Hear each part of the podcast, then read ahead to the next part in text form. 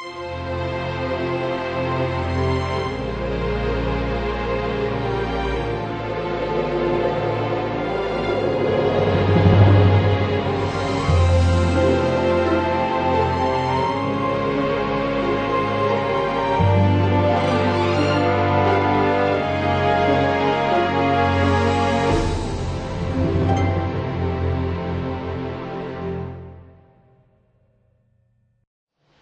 Ojca i Syna i Ducha Świętego gorąco pomodlimy się na początek o opiekę Matki Najświętszej, świętych aniołów, naszych stróżów, o otoczenie kordonem ochronnym y, tej świątyni, a szczególnie naszych serc, aby żadne zło nie zakłóciło działania łaski, które związane jest zawsze z głoszeniem Słowa. Aniele Boży stróżu mój, Ty zawsze przy mnie stój, rano wieczór, we dnie, w nocy, bądź mi zawsze ku pomocy. Strzeż duszy ciała mego i zaprowadź mnie do żywota wiecznego. Pod Twoją obronę uciekamy się, święta Boża Rodzicielko. Naszymi prośbami racz nie gardzić w potrzebach naszych, ale od wszelakich złych przygód. Racz nas zawsze wybawiać. Panno chwalebna i błogosławiona, o Pani nasza, orędowniczko nasza, pośredniczko nasza, pocieszycielko nasza, Synem swoim nas pojednaj, Synowi swojemu nas polecaj, swojemu Synowi nas oddawaj. W imię Trójcy Świętej przerywam, przecinam, przełamuję unicestwiam wszelkie demoniczne wpływy na nas tu obecnych i w imię i mocą Jezusa wiążemy od wszystkich złych duchów, które mogą w jakikolwiek sposób zakłócić to nasze spotkanie. A Boże błogosławieństwo Ojca i Syna i Ducha Świętego nie stąpi na nas i pozostanie z nami na zawsze.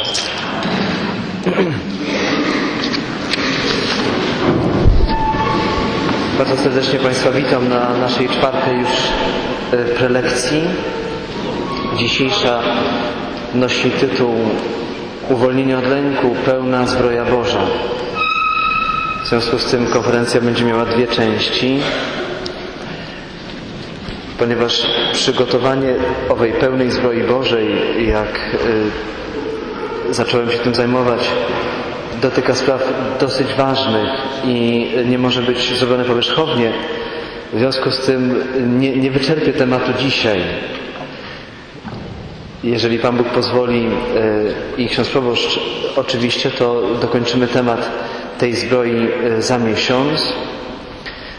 Natomiast gdyż to, czym, co, czego ona dotyka, jest bardzo ważne dla życia duchowego i nie można, nie powinno się zrobić tego powierzchownie, na ile moje zdolności na to pozwolą i przede wszystkim działanie łaski Bożej. Ale, ale tak to widzę. Dobrze, proszę Państwa, uwolnienie od lęku. O kilku rzeczach takich konkretnych chciałem powiedzieć już, w jaki sposób y, to, to zrobić. Otóż pierwszą, pierwszym działaniem zawsze pozostaje sakrament spowiedzi świętej. Tak jest również określany w jednym z najnowszych dokumentów Kościoła na temat spowiedzi, dokument skierowany głównie do kapłanów kiedy zalecane jest, by spowiadać się nawet z grzechów lekkich. Więc y, sama materia ciężka, śmiertelna już dzisiaj nie to, że nie wystarczy, ale myślę, że skoro Kościół nas do tego wzywa, to warto sobie to do serca wziąć. I ponieważ jak słyszycie Państwo, ja do spowiedzi świętej bardzo często wracam, jeżeli mamy się zatrzymać nad tym, z czego się mamy spowiadać, to ja powiem krótko, ze wszystkiego. Ze wszystkiego, czym żyję, zwłaszcza co mnie niszczy. Ale ze wszystkich przestrzeni moich relacji życia, które w jakikolwiek sposób powodują pomniejszenie mojego człowieczeństwa, zakłócenia w myślach, osłabienie woli, bałagan w uczuciach, trudności w relacjach. Stąd wezwanie do częstej spowiedzi, aby bardzo konkretnie Panu Jezusowi otwierać to w szczerości, by pozwolić, aby Jego łaska dotykała wszystkiego, czym ja żyję, w czym tkwię. I to dotyczy również tego zagadnienia, którym się zajmujemy, po prostu lęków. Poznanie wszystkich jakie są nam dostępne, które nas dotyczą, jest szalenie istotne. A y, dostrzeżemy to w momencie, kiedy chociażby w wieczornym rachunku sumienia ujrzymy, w jakich sytuacjach y, przeżywamy lęk.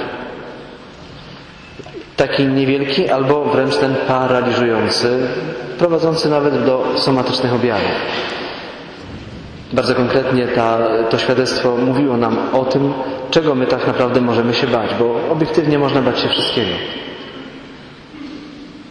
W związku z tym to jest pierwsza szalenie ważna sprawa, że żeby uwolnić się z lęków, trzeba je tak długo spowiadać, aż człowiek będzie widział, że jego moc po prostu słabnie.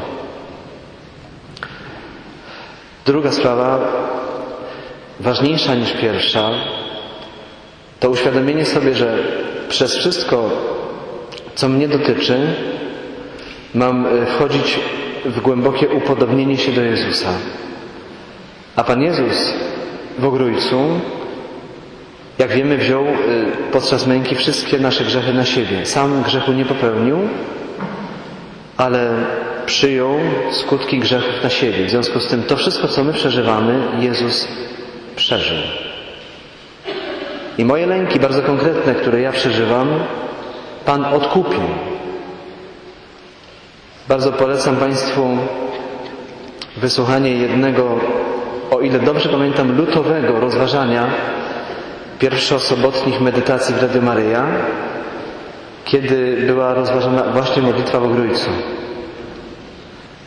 Właśnie temat lęku był podejmowany. To można i wysłuchać, i ściągnąć sobie, i chyba nawet wielokrotnie do tego wracać, ponieważ nasze lęki mają być przeżywane razem z Jezusem. I zawsze Pana Jezusa trzeba zapraszać do tych wszystkich naszych stanów. To jest taka druga pomoc, w jaki sposób uwalniać się od lęków. I nie bać się panicznie, że będę się bał. Ponieważ tych stanach, w jakich e, jesteśmy, Pan Jezus chce dokonać zbawienia. Cały czas mówimy sobie na różne sposoby o tym, że jedynym Zbawicielem naszym jest Pan Jezus. I im bardziej precyzujemy życie duchowe, im bardziej je poznajemy, nazywamy po imieniu, odkrywamy pewne rzeczy, co za chwilę też będzie ukazane w, tym kolej, w kolejnych punktach owej zbroi, tym widzimy, jak te przestrzenie się bardzo konkretyzują, które mają być w nas zbawione, w naszym ja, w naszej osobowości. Trzecia rada, gdy chodzi o uwolnienie z lęku, jest następująca. Korzystam z modlitewnika Modlitwa Ofiara Pokuta. Jest przebogaty w treść. Otóż w jednej z rad jest to cytat z objawienia. Niestety nie dotarłem z jakiego, ale Pan Jezus tak miał powiedzieć. Tych, którzy w czasie przeistoczenia ofiarują samych siebie Ojcu Przedwiecznemu w jedności ze mną, moimi ranami i krwią, w duchu pokuty za grzechy świata, będę umacniał moją łaską aż do ich końca. Będę ich prowadził, umacniał, pocieszał, tak, że nie będą już potrzebowali ludzkiego pocieszenia. Pośrednio chodzi o to, że lęki, które przeżywamy, z natury potrafią popchnąć nas do szukania pocieszenia czy u ludzi, czy nawet w rzeczach. Cały czas chodzi o pełną wolność, że jedynym, najgłębszym pocieszycielem człowieka jest Bóg, ponieważ człowiek nie może dać nam łaski. Może emocjonalnie nas wspomóc, fizycznie być przy nas, dać nam wsparcie, pocieszyć słowem, ale tym, który zbawia jest Bóg. I tak naprawdę w życiu chrześcijanina, człowieka żywo wierzącego, chodzi o to, by Pan mnie totalnie przemieniał i uzdrawiał we wszystkich najdrobniejszych fragmentach mojej osobowości. A zatem zauważmy, że owa rada kieruje nas ku Eucharystii, ku sakramentowi, ponieważ najsilniejsze działanie Pana Boga jest w sakramencie. W sakramentach. A ponieważ Eucharystia jest źródłem wszystkich dóbr duchowych, jakie mamy, do jakich mamy dostęp, i ponieważ tu dzieje się zbawienie, i ponieważ jej istotą jest ofiarowanie życia samego siebie, Jezusa Chrystusa za zbawienie świata, chrześcijanin ma tą drogą iść. I my wchodzimy w Eucharystię po to, by całkowicie Ojcu się oddać, do, oddać do dyspozycji. Stąd w momencie przeistoczenia ta rada, by ofiarować siebie, rany Pana Jezusa.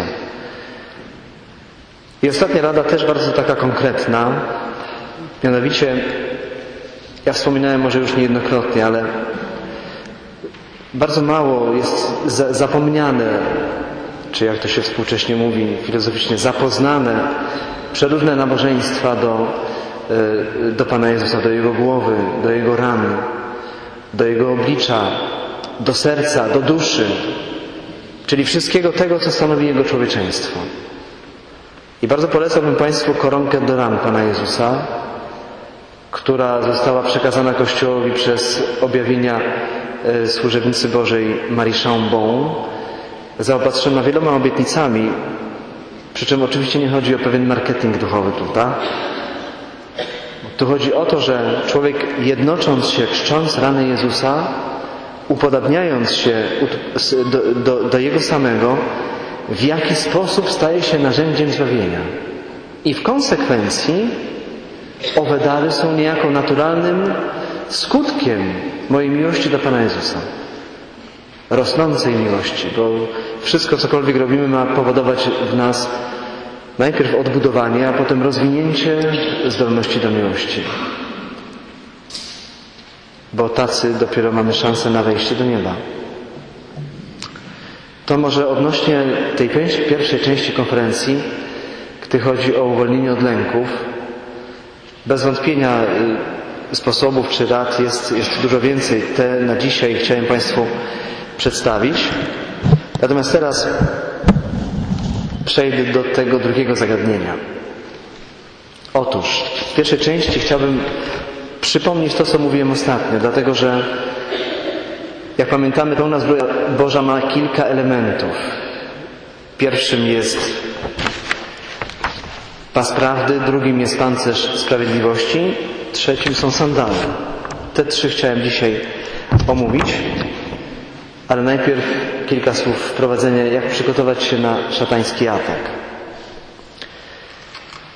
Święty Paweł nakazuje Efezjanom, już w znanym nam szóstym rozdziale tego listu, by wzięli na siebie pełną zbroję Bożą, aby w dzień zły mogli się przeciwstawić napaściom. Święty Paweł chce przekazać zasady przygotowania i używa wyrazistego słownego obrazu rzymskiego żołnierza i jego uzbrojenia. To uzbrojenie, jak wiemy, jest jedynie metaforą. To obraz, który ma nam pomóc zrozumieć ogólny kierunek myślenia o tym, jak możemy chronić nasze życie i przygotować się do bitwy. Czyli innymi słowy, jak przeżywać prawdziwie życie. Państwo dzisiaj oczywiście byli na, na Eucharystii. Jest y, ten słynny tekst Janowy o życiu wiecznym, o prawdziwym życiu, że Pan przyszedł nie po to, by potępić, ale po to, by, by człowieka zbawić i dać mu prawdziwe życie. I to życie wieczne już zaczynamy go doświadczać tutaj na ziemi. Ważne jest też, by pamiętać, że metaforą uzbrojenia opisuje, jak mamy przeżywać, i to jest ważne, dynamiczną relację z Jezusem i z naszym Ojcem w mocy Ducha Świętego. Niektóre rzeczy będą nam wracać, ale proszę też to traktować jako takie utwierdzanie pewnych istotnych spraw, że tak naprawdę, ponieważ życie wieczne w łonie Trójcy Świętej polegać będzie na nieustannej wymianie odbieraniu życia od Ojca, Syna i Ducha Świętego, czyli będziemy przebywać w łonie Trójcy Świętej. W związku z tym pewnym y, początkiem tu życia na ziemi jest czynienie dokładnie tego samego. Wejście w głęboką, pogłębiającą się życiodajną relację z osobami Trójcy Świętej. I chociaż Trójca Święta, jak mówi teologia ad extra, na zewnątrz działają wszystkie osoby razem, to każda ma swoją jednak specyfikę. Ojciec daje życie, ojciec jest pełnią ojcostwa macierzyństwa, więc nabożeństwo do ojca powodować ma e, taką, formie, taką formę e, terapii, relacją z Ojcem, która odbuduje to, co ci, którzy odpowiedzialni byli za, za formację macierzyństwa i ojcostwa, w jaki sposób y, okroili czy, czy poranili w nas. Syn Boży to jest y, cała nasza osobowość.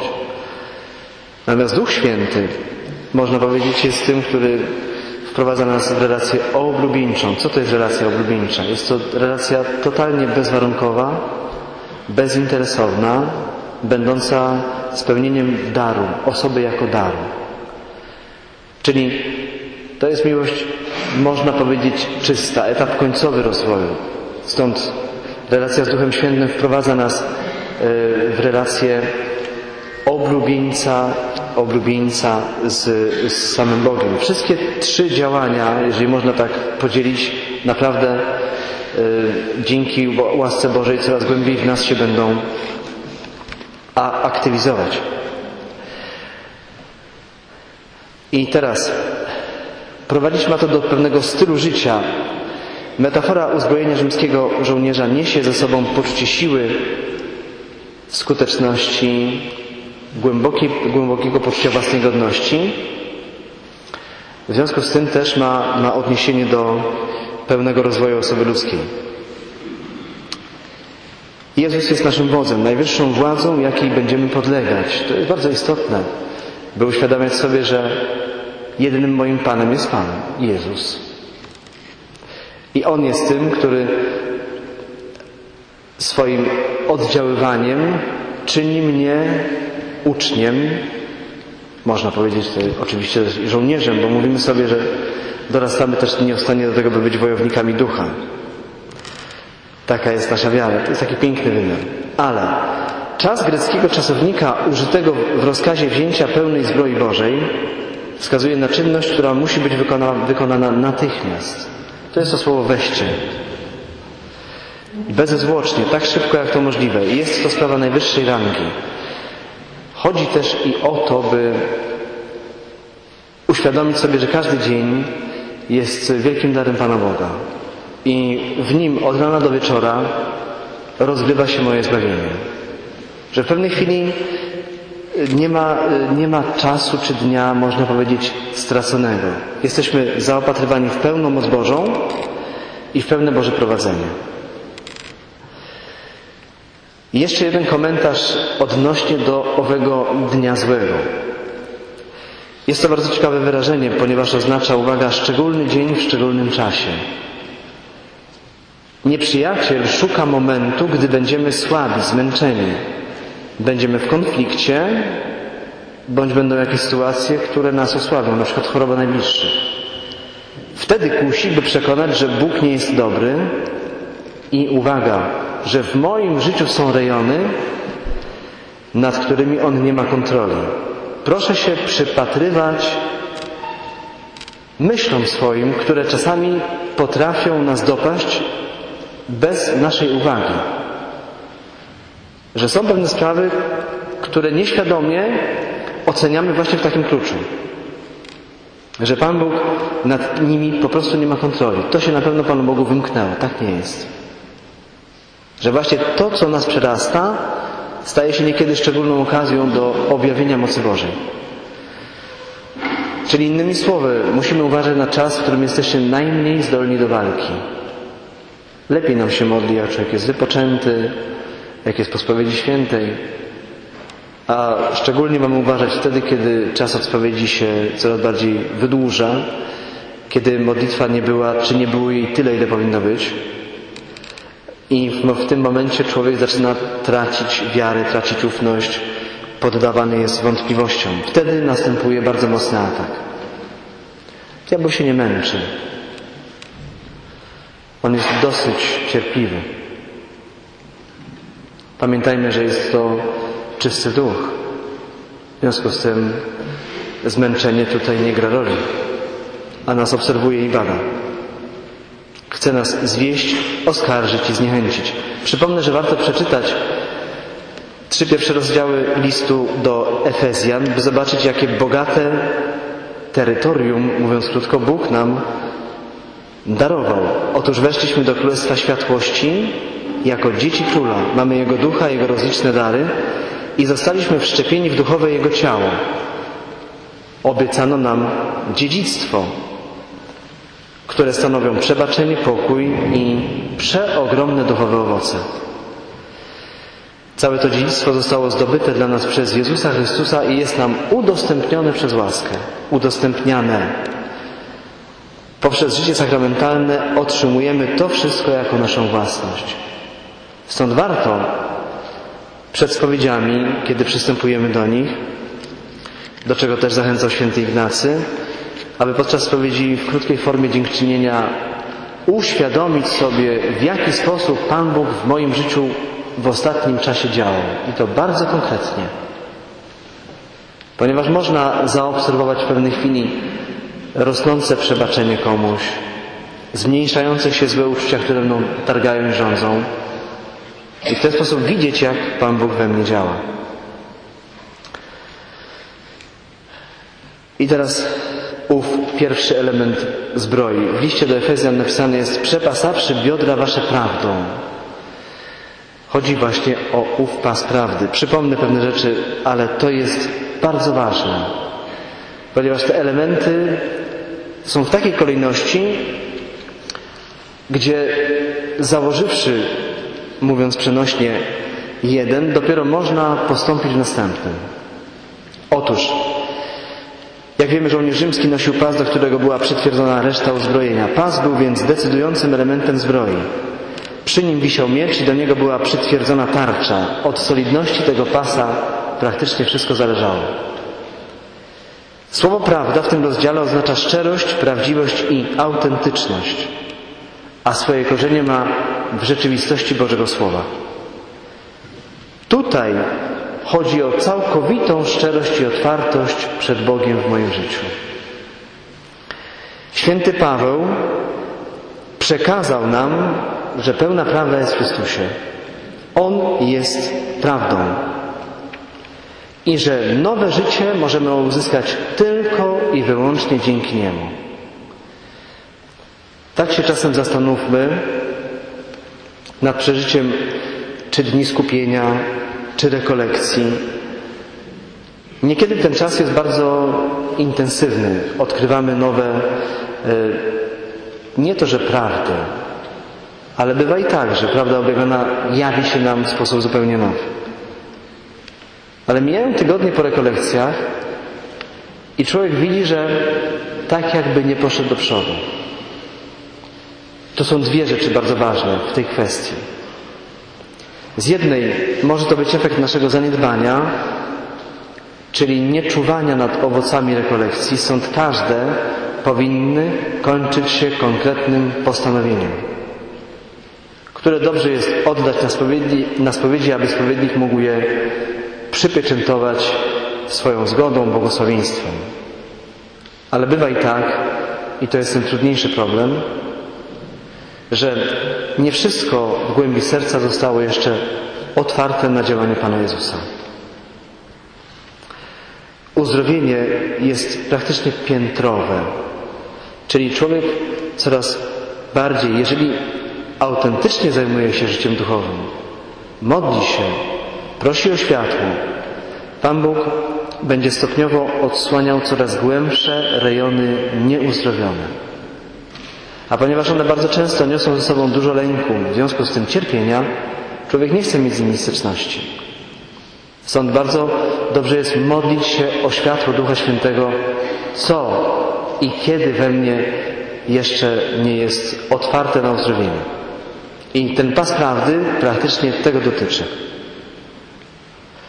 Stąd warto by y, nieustannie ćwiczyć i umysł w poznawaniu prawdy Bożego Słowa i w takim rozumieniu Ewangelii, by Słowo mówiło do mnie bardzo konkretnie.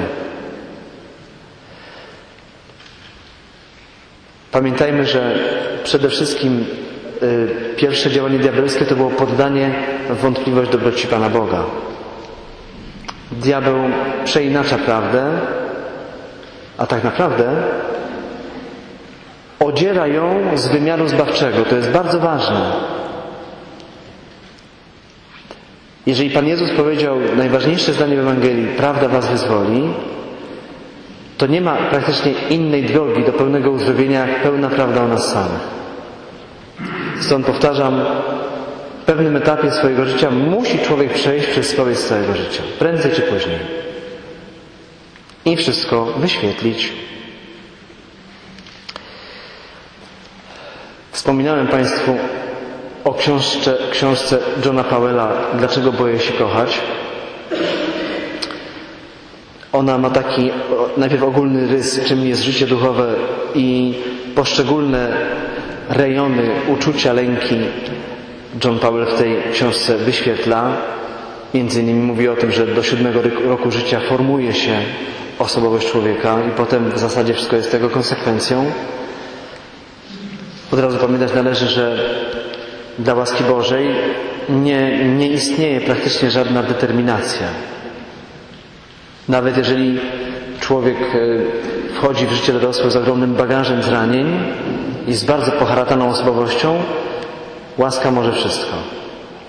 Kwestia jest tego ceny i czasu, jaką, jaki trzeba poświęcić na uzdrowienie.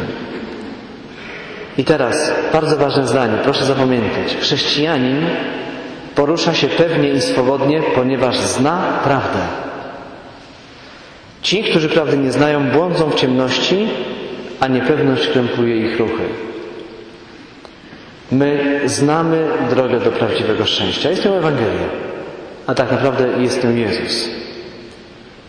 I my wiemy, że czeka nas sąd, wiemy, że jest życie wieczne, wiemy, że Bóg nie chce potępić człowieka i te prawdy medytowane, w jakiś sposób też kontemplowane w sercu, coraz głębiej mają w nas zapadać. W związku z tym pas prawdy to z jednej strony pełna prawda o nas, ale i pełna prawda o Bogu. Drugi element.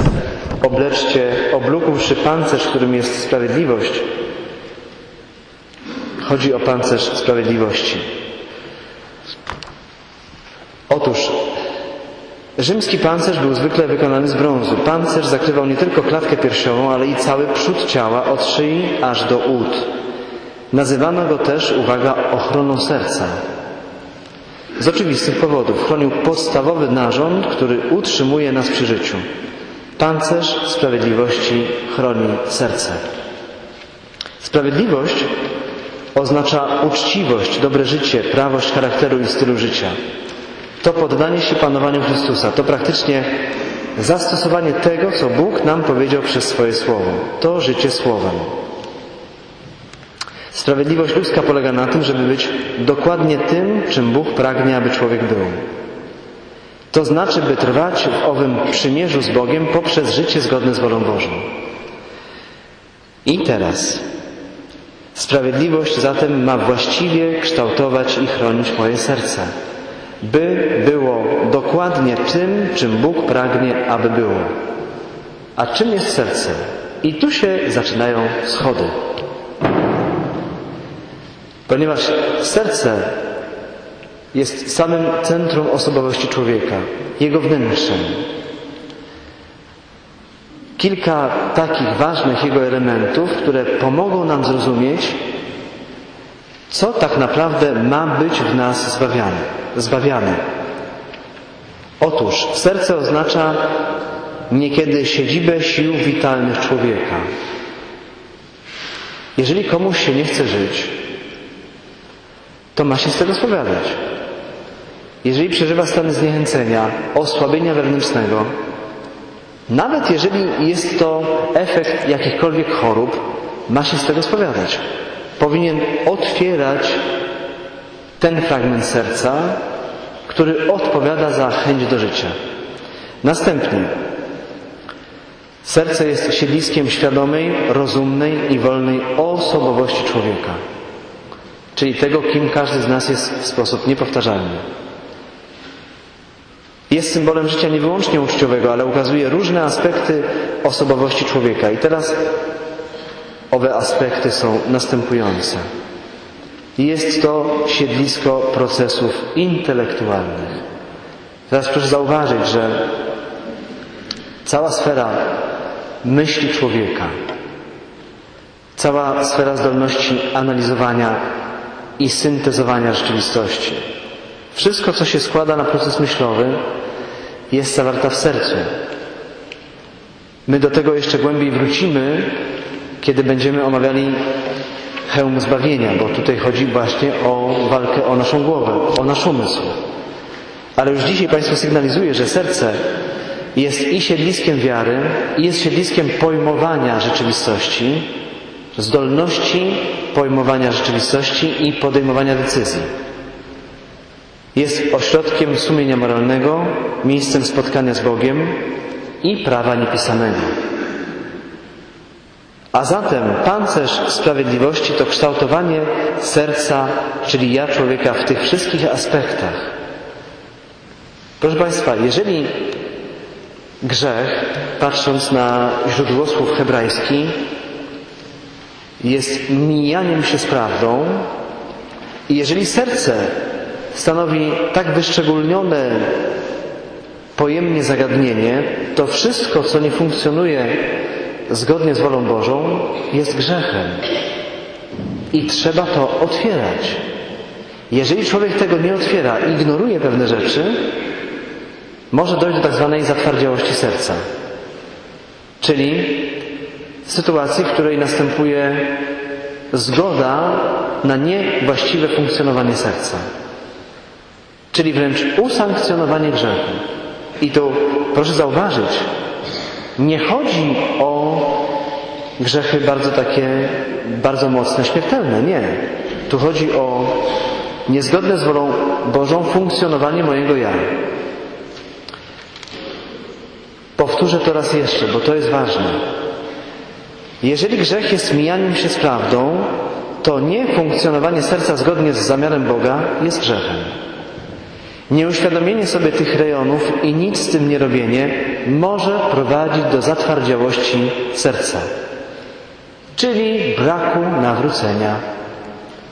I tu jest odpowiedź dosyć trudna, dlaczego po rekolekcjach człowiek nie idzie do przodu, tylko wraca do starych nawyków, do starych zachowań. I po dwóch, trzech tygodniach, po dwóch miesiącach widzi, że tak naprawdę w jego życiu się kompletnie nic nie zmieniło. Możemy nawet sami to odczuwać, gdy nie widzimy uzdrowienia z pewnych naszych słabości, zranień i wadliwego sposobu myślenia. Zatwardziałość serca bowiem, powtórzę, jest usankcjonowaniem stanu grzechu zgodą na grzech, nie chęcią zmiany, nie chęcią nawrócenia. Stąd to temat nie jest łatwy, powiedziałbym wręcz bardzo trudny, ponieważ wymaga od nas, byśmy zaczęli wchodzić bardzo głęboko w to, kim jesteśmy. Bo naprawdę łatwiej jest wagon węgla przewrócić, przerzucić dziennie, niż zmienić jedną rzecz w sobie, która jest słaba. A im mamy więcej lat, tym jest nam trudniej, bo pewne rzeczy się w nas zastają. Stąd termin zatwardziałość ma w greckim źródłosłowiu dużo wspólnego, przepraszam, ze sklerozą. To jest takie jakby zastanie zawiasów. I wreszcie ostatni, ostatni element uzbrojenia na dzisiaj obuwszy nogi w gotowość głoszenia dobrej nowiny o pokoju, czyli mowa jest o tak zwanych sandałach. Sandały były symbolem gotowości do wyruszenia w drogę z dobrą nowiną do tych, którzy jeszcze jej nie słyszeli. Wspominałem Państwu kiedyś, że ewangelizowanie, czyli głoszenie Ewangelii, zasadniczo nie polega tylko na tym, by głosić Ewangelię, ale pierwszym podmiotem skuteczności Ewangelii jest sam głosiciel. Czyli człowiek ewangelizuje sobą. Jest świadkiem tego, że w nim, w jego życiu, konkretnie Pan Jezus dokonał i dokonuje zbawienia. Żołnierz, mając solidne oparcie, mógł niewzruszenie przeciwstawiać się naporowi wroga. Rzadko zdarzało mu się poślizgnąć czy stracić równowagę, skoro stopy były mocno wsparte o ziemię. Mamy zatem siebie postrzegać jako żołnierzy o stopach mocno opartych w pewności. Zachowanie wewnętrznej równowagi ma fundamentalne znaczenie. To umiejętność zachowania pokoju w chwilach zwłaszcza trudnych. Czyli chodzi o uporządkowaną zwłaszcza emocjonalność. W jednym z psalmów jest taka modlitwa, by Pan Bóg nas prowadził po równinie.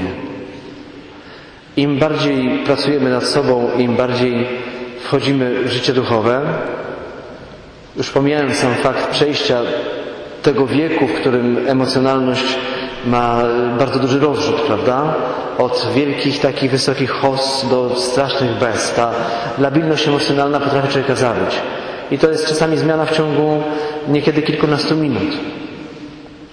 To im bardziej wchodzimy w uzdrowienie, to owe stany przygnębienia, smutku i radości się coraz bardziej minimalizują.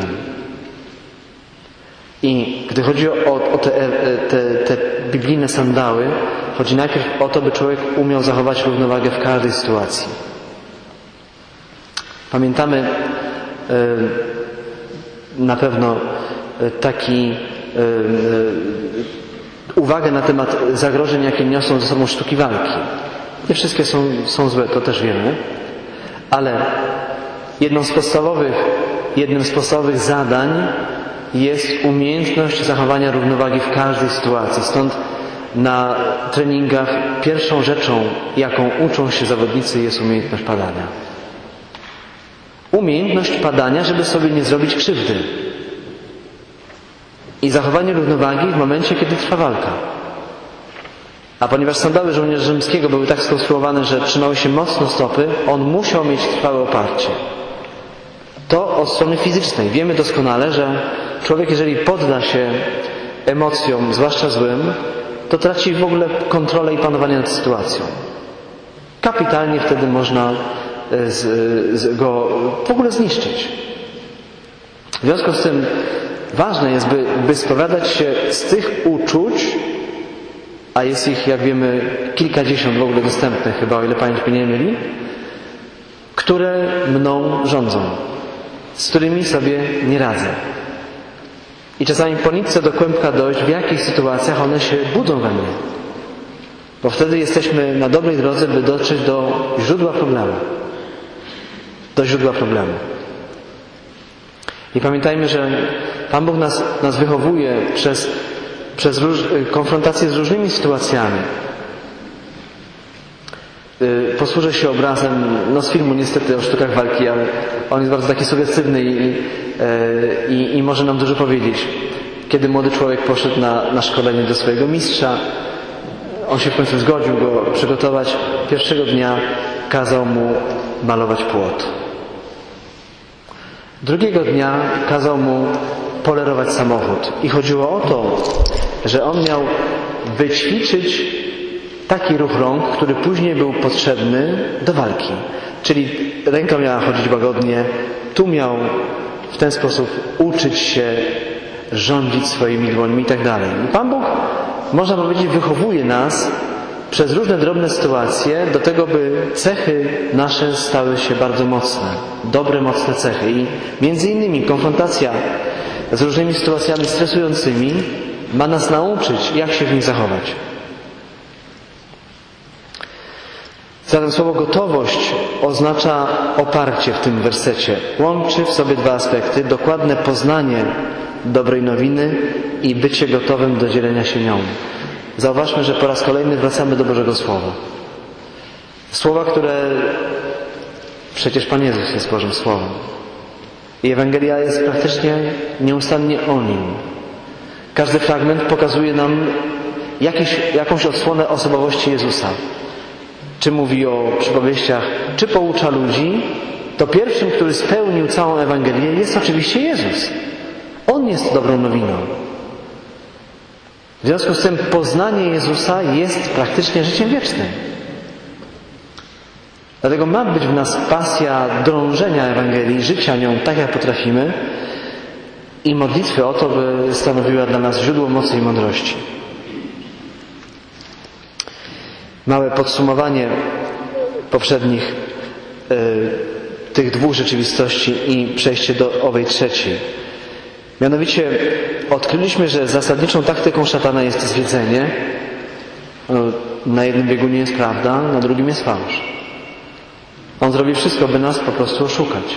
Zatrzeć obraz Pana Boga, zniszczyć naszą godność, zniekształcić Boże Słowo. Pas prawdy i pancerz, a potem, gdy chodzi o sprawiedliwość, to bardzo często to w kontekście dzisiejszej Ewangelii jest bardzo widocznie, że diabeł chce nas wprowadzić wręcz w samopotępienie, czyli przekreślenie życia, którego źródłem jest Bóg, a zwłaszcza przez słabości bardzo często człowiek potrafi nieświadomie samo przeklinać siebie. Natomiast więc pas prawdy i pancerz sprawiedliwości chronią nas przed tymi taktykami. Pełna prawda i sprawiedliwość, czyli serce, które jest otwierane przed Bogiem w tych mini fragmentach. Lecz szatan jest także specjalistą od poddawania wątpliwość samej podstawy dobrej dobroci i środka, dzięki któremu ją otrzymujemy, czyli Ewangelię. Diabeł zawsze atakuje łaskę, podpowiada inną Ewangelię, czyli że można stać się chrześcijaninem tylko dzięki ludzkim wysiłkom. Nieustannie Państwu mówię, że bez względu na to, jak wygląda poznanie od strony ludzkiej naszej osobowości i wszystkich mechanizmów, które nami rządzą i źródeł, to my z tym wszystkim mamy iść do Pana Jezusa i to nie tylko na modlitwę, ale zasadniczą przeżywać relację sakramentalną. Oparcie się tylko na, wysił na wysiłkach ludzkich jest błędem teologicznym. Stał za nim Pelagiusz, że człowiek może sam się zbawić, mówiąc krótko. A szatan uwielbia siać wątpliwości, proponując inną Ewangelię, innego Jezusa lub inną drogę zbawienia. Machinacje takie mogą wykorzystywać postać Jezusa, ale nie jako Syna Bożego, który wszystko odkupił. To czyni fałszywą Ewangelię jeszcze bardziej oszukańczą. Pojawia się w niej Jezus, ale ignoruje się Jego odkupieńcze dzieło. Szatan chce, byśmy dali się nabrać na Ewangelię łatwiejszą, przyjemniejszą i bardziej respektowaną społecznie. To jest dzisiaj dosyć obecna rzeczywistość, kiedy albo bardzo osłabia się naukę moralną Kościoła, podaje się drogą łat, drogę łatwą.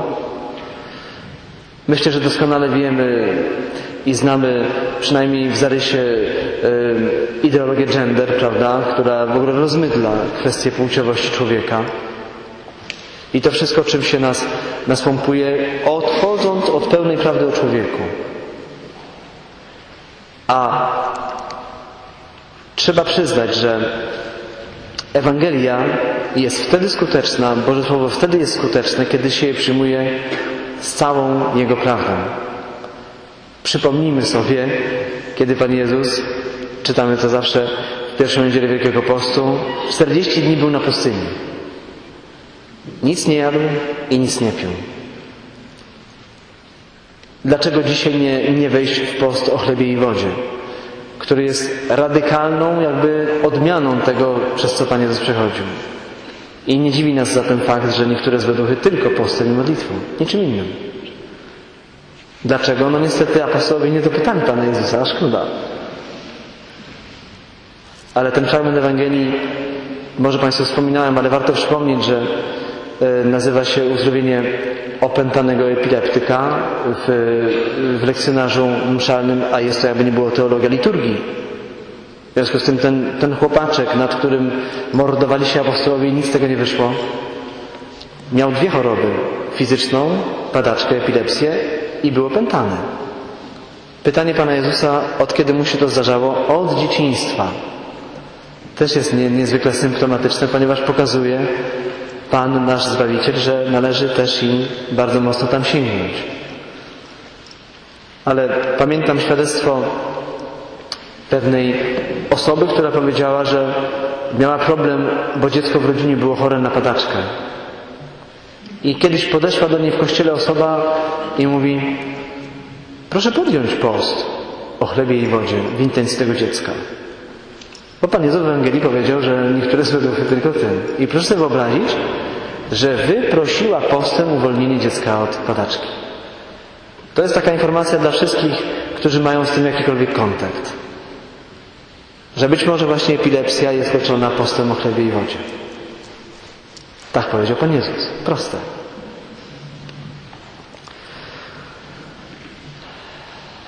A Ewangelia, tak naprawdę streszczając ją, jest taka, że wszyscy jesteśmy grzesznikami i potrzebujemy zbawienia i że nie możemy pomóc sami sobie. Bóg jednak posłał na świat swojego Syna, by przeżył doskonałe życie i by umarł, odkupiwszy w pełni nasz grzech i otwarłszy nam dostęp w Nim samym do prawdziwego, pełnego życia. Nie ma życia bez Jezusa. Przypomnę raz jeszcze prawdę szalenie istotną, by, by ją zapamiętać i nie pozwolić sobie jej, że tak powiem, wy, wydrzeć czy wypamiętać z serca, zapomnieć, że każda łaska, jaką otrzymujemy, upodabnia nas do Jezusa Chrystusa. Czyli dopełnia procesu upodobniania nas na wzór i podobieństwo Boże, które, który to wzór kulminuje w Jego osobie. Pan po, po, pokazał nam, jak wygląda prawdziwy człowiek. I drugie zdanie, że bądź stanowi proces przygotowania do owego upodobnienia.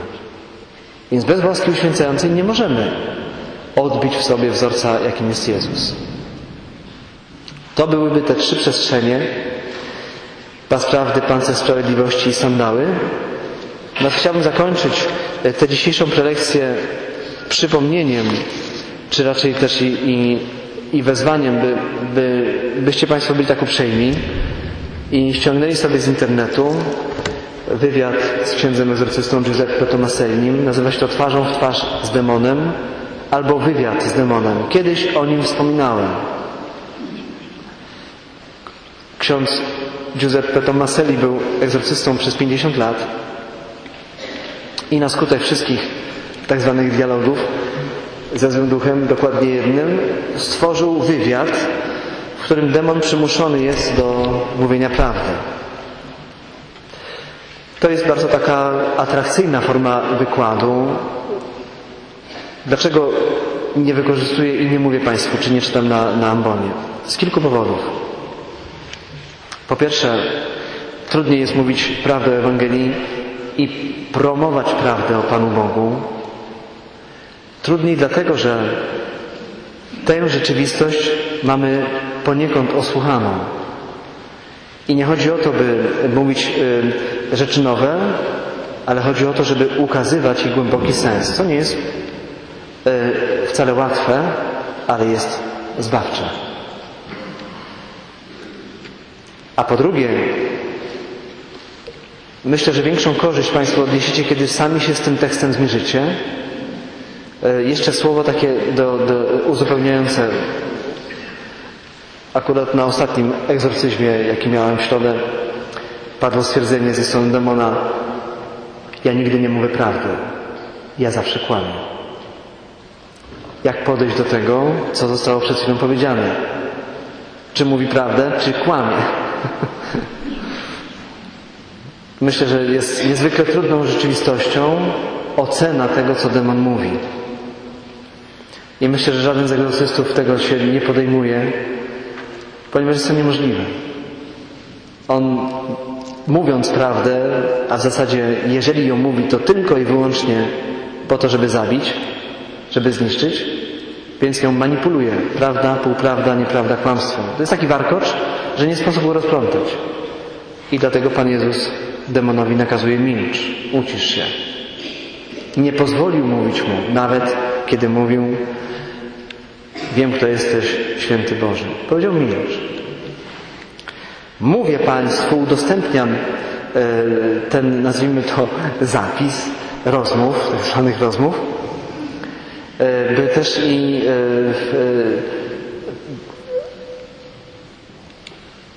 utwierdzić w takim bardzo roztropnym, mądrym podejściu również do wywiadu. Nie chodzi o to, że on tu zawiera nieprawdę, ponieważ demon przymuszony może mówić prawdę.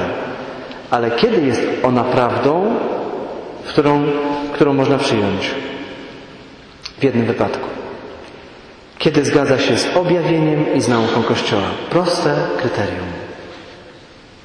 Natomiast to, co on mówi w sposób kpiący, ironiczny, stanowi jakby taką formę potwierdzenia nauki Kościoła, która może do nas dotrzeć. Mam nadzieję, że chyba wyrażam się jasno. Ponieważ jest tu bardzo dużo na temat nie, y, ataków na czystość, na temat roli modlitwy. My po, potrzebujemy co i raz, na, a w zasadzie codziennie, takiego zasilenia, by nasze życie duchowe było przeżywane na najwyższych możliwych obrotach, jakie jest, są nam dostępne danego dnia. Ponieważ jeżeli mówimy sobie o tych rzeczach, to nie mówimy sobie o sprawach drugo, czy trzecio, czy pięciorzędnych, ale najważniejszych, jakie są. Ponieważ tak naprawdę i człowieczeństwo, i życie duchowe, które prowadzi do jego rozwoju, to są najważniejsze przestrzenie, jakimi mamy się zajmować. I nie wolno pozwolić sobie na dwie rzeczy.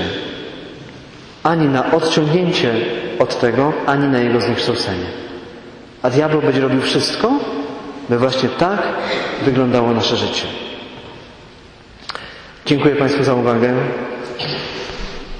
Prawie godzina. Ja myślałem, że będę pół godziny mówił, ale tak się złożyło.